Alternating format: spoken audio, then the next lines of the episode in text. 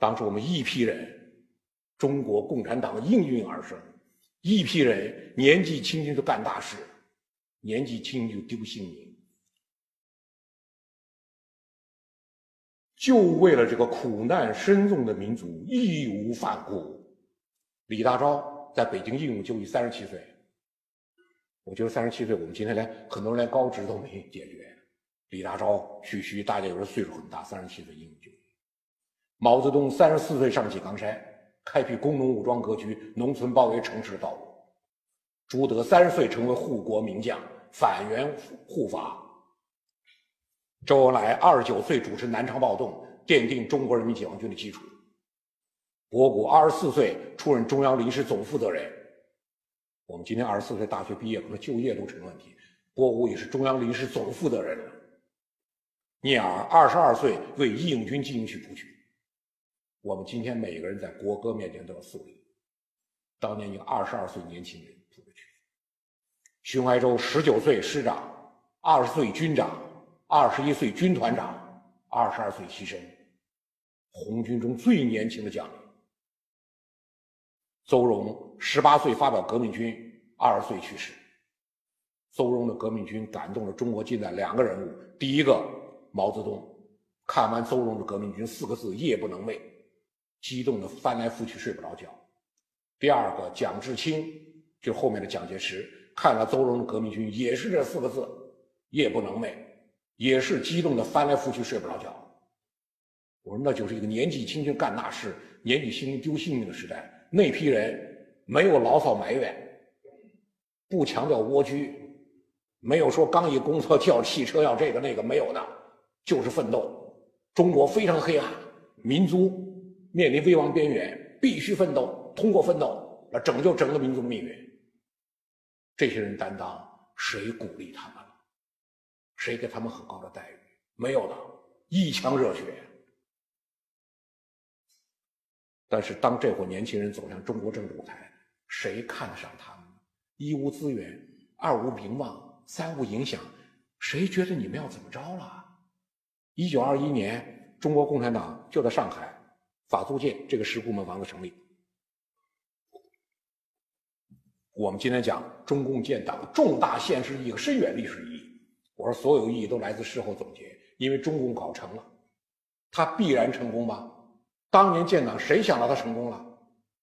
我们有句话：秀才造反三年不成。你看当年中共的党员，清一色青年知识分子，二十八年夺取天下。二一年建党，四九年新中国，二十八年，为什么他们能成功？当年谁想到能成功啊？建党两个中间人物，南面的陈独秀，北面的李大钊，称为南陈北李。中共一大都未与会，都没去。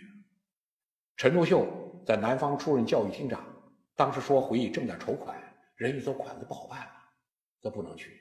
李大钊因为当时北京的北洋军阀政府财政困难。停发了北京八所高校的教职员工薪金，也不是不发，现在没钱了，有钱再发。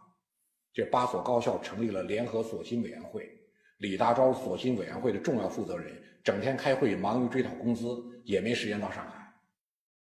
你看，我们伟大的历史事变即将发生，中国共产党诞生，他俩都是伟大的历史人物，都错过了伟大的历史时刻。我说，这就是真实的历史。别说陈独秀、李大钊，孙中山何尝不是如此？孙中山一生革命就是武装斗争，他不跟中共一样，中共搞工人运动、农民运动、学生运动，孙中山根本不搞什么别的运动，就是会党起义，就这起义。结果辛亥革命即将发生，孙中山还要去电报反对。当时一九一一年黄花岗起义刚失败，六月份、七月份刚刚掩埋好战友的尸体，孙中山。没没钱了，在美国筹款。黄兴从香港给他发电报：“武汉新军将动，速汇款来。”孙中山当时正在从科罗拉多到丹佛的火车上，密码在上面的柳条箱子里面，困得要命。看电报乱忙，他有密码翻译，他懒得把密码拿出，第二天再说吧。火车上睡一觉，第二天到了丹佛，把密码箱打开翻译了。哦，武昌新军要起义。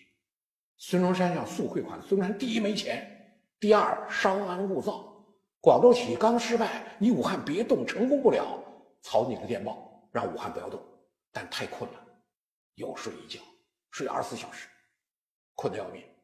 幸亏电报没发出去，你发出去，伟大的革命先先行者反对辛辛亥革命，反对武昌首义，你这闹很大的事情。所以孙中山运气比较好，他那很困，睡睡着了，一睡睡第第二天早上，第二天早上到早早餐吃早点，美国人吃早点有看晨报的习惯。端了杯牛奶看晨报，晨报黑字标题：革命党占领武昌。孙中山手中牛奶杯子掉在地上，摔得粉碎。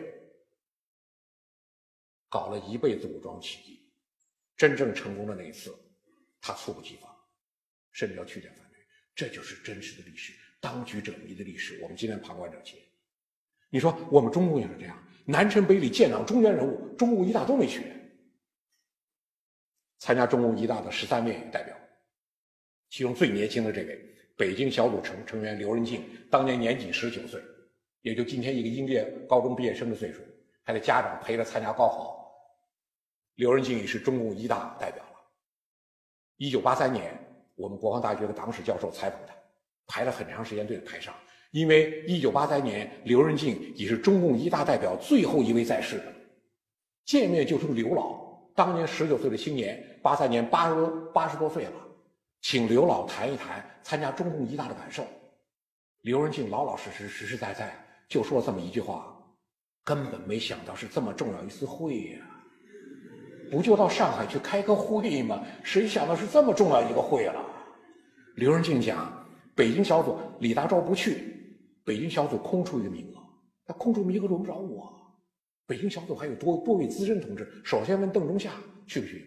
邓中夏回答不去。邓中夏要到南京参加中国少年学会的会议，没时间到上海。再问另外一位资深同志罗章龙，罗章龙回答也不去。罗章龙要到长辛店开工人座谈会，也没时间到上海。我说你看，当年大家手头事都很忙，陈独秀要盯住贷款，李大钊要追讨工资，邓中夏要开少年学会的会议。罗章龙、罗章龙要开工人座谈会，都比中共一大重要，都不去。刘仁静在回忆录写：“这个莫大的光荣就这样历史的落在了我的头上，他们都不去，我去了。虽然刘仁静最后被党开除，但也流芳百世了。你不管什么时候介绍中共一大，刘仁静赫赫在目，而且位置还居中，这是标准的图片，正正中就是刘仁静。”我说：“你看这历史地位就这么奠定的。”他说：“我不经意的流芳千古了。”